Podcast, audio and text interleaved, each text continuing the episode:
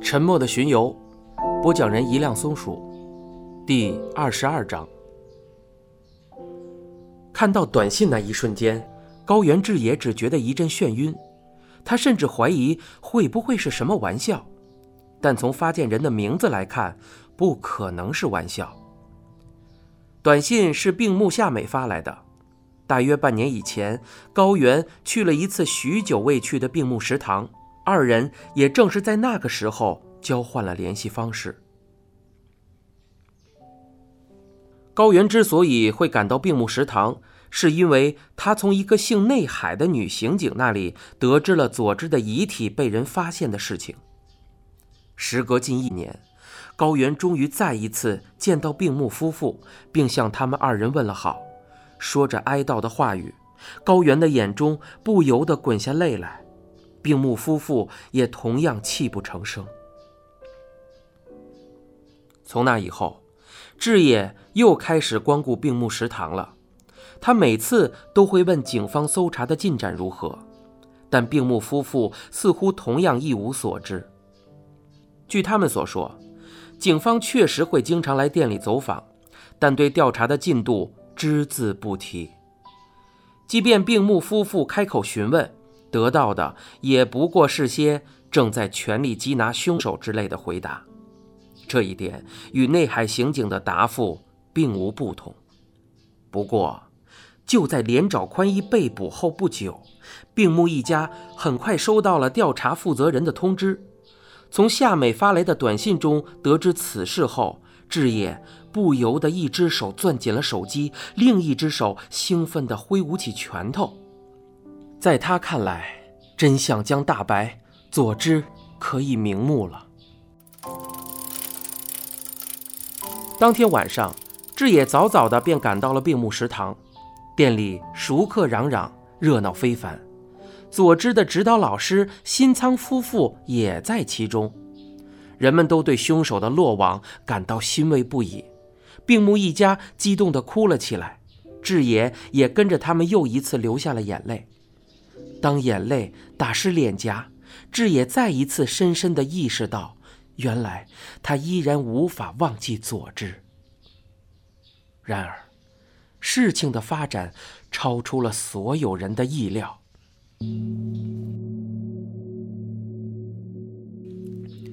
虽说嫌疑人已经落网，人们却没有听到任何有关案情大白的消息。就在志野百思不得其解之时，夏美发来的短信更令他目瞪口呆呀！没有想到，连长居然被放了出来。志野赶忙给夏美打去电话。夏美说：“我也不知道到底是怎么回事。”说完这句开场白之后，夏美告诉志野，调查负责人草剃已经来病木食堂和他们解释过了。按照草剃的说法，是检方认为目前的证据并不充分，所以才会将连长放出来。对于受害者家属来说，这样的解释显然无法让人接受。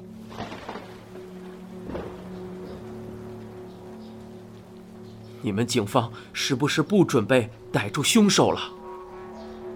面对病木提出的这一质疑，草剃表示。警方是绝对不会放弃的，我们将与检方一同搜集必要证据，一定会将嫌疑人送上法庭。然而，又过去了几个月，草剃的承诺依然没有兑现。志野从熟知法律的朋友那里得知，根据所谓的一次性原则，同一个案子基本上是不会对嫌疑人进行二次抓捕的。除非是找到了新的突破性证据。警察到底在做什么？连长现在又身在何处？志野对此全然不知，一腔怒火更是无法发泄，只能满心烦躁的任时间一天天流逝。夏美那边也从此没了音信，很久以后，志野才给夏美发去了短信。他其实并没有抱什么期待，只是在短信里问夏美后来过得如何，病木食堂的人们近来一切可好。不久，志野收到了夏美的回信，读过后愕然失色。原来，大概在十天以前，连长竟然出现在了店里。由于受到打击，病木食堂歇业数日，直到三天前才重新开张。看完短信那一瞬间，志野便再也无心工作了。连长为什么会出现在病木食堂？他这是要准备干什么呢？指针刚指到下班的时间，志野就立刻收拾东西走出了公司。在匆忙赶往车站的路上，他给母亲李枝打去了电话。告诉他今天不回去吃饭了。母亲问他是不是要去病木食堂，志野并没有否认。李智的声音听起来有些担心：“是出了什么事吗？”“算是吧。”“是佐治的事吗？”“嗯。”“什么啊？是那个凶手被抓住了吗？”“不是，是。”他又出现了，啊？什么意思？我也不太清楚，具体的回去再说吧。志野挂断了电话，加快了脚步。自从佐治的遗体被人发现以来，志野也与母亲李枝谈论过案子相关的事情。在连长被警方逮捕的时候，李枝连连称好，十分开心。而得知连长又被放了出来，李枝也和志野一样，难掩心中的愤然之情。然而，最近李枝的态度却发生了变化，他开始劝说志野，差不多也该把案子的事忘了，还表示，就算凶手落网被判死刑，佐之也不会回来了。李枝恐怕是担心志野对逝去的女友一直念念不忘。他肯定是希望儿子能够早日忘记心中的痛苦，寻找机会另觅佳人。虽然志野也知道母亲的话不无道理，但现在佐之死因未明，他实在没有心情迈出新的一步。而且，有些倔强的他坚信自己对佐之的爱恋绝不会如此浅薄。不到晚上六点，志野就赶到了病木食堂的门口。他想着这个时间店里应该还没有什么客人，结果打开推拉门一看，不由得吓了一跳，所有的桌子旁都坐满了人。志野站了一会儿，只见夏美从里面跑了出来，说道：“啊，实在抱歉，他们应该就快结束了。不好意思。”坐在中间位子上的一名女子开口说道：“志野在这里见过她很多次，印象中她应该叫做宫泽麻耶，是一名从父亲那里继承了全镇最大书店的店长。作为女性来说，麻耶的个子很高，不知道是不是在从事某种运动的关系，她的身材紧致有型，浑身上下散发着一种值得信赖的大姐大气质。”宫泽麻耶的面前放着一本摊开的笔记，志野仔细一看，才发现店里的十几名男女全部面朝麻耶而坐。原来是这么回事啊！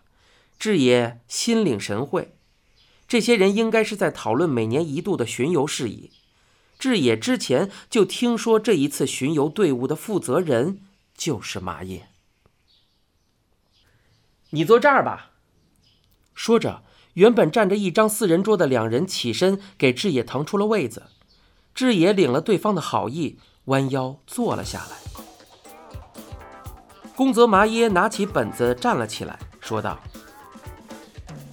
那我就来总结一下：A 组继续负责服装道具的准备，B 组负责歌曲的编排，并确认音响设备是否到位；C 组负责最终彩排的筹备和气球的检查工作。差不多了吧？”还有什么问题吗？一个扎着头巾的年轻人问道。总是有人在问菊野队今年的演出内容是什么，所以还是要一直保密到演出当天吗？菊野队指的正是他们所在的队伍，宫泽麻耶说道。当然，每年我都在说，没有惊喜何来娱乐？大家也要有这种意识。还有其他问题吗？四下里鸦雀无声。好，今天就到这里吧，散会。另外，再过几天就是正式演出的日子了，大家要加油啊！说着，宫泽麻耶合上了本子，众人干劲十足地回答：“加油！”然后纷纷从位子上站了起来。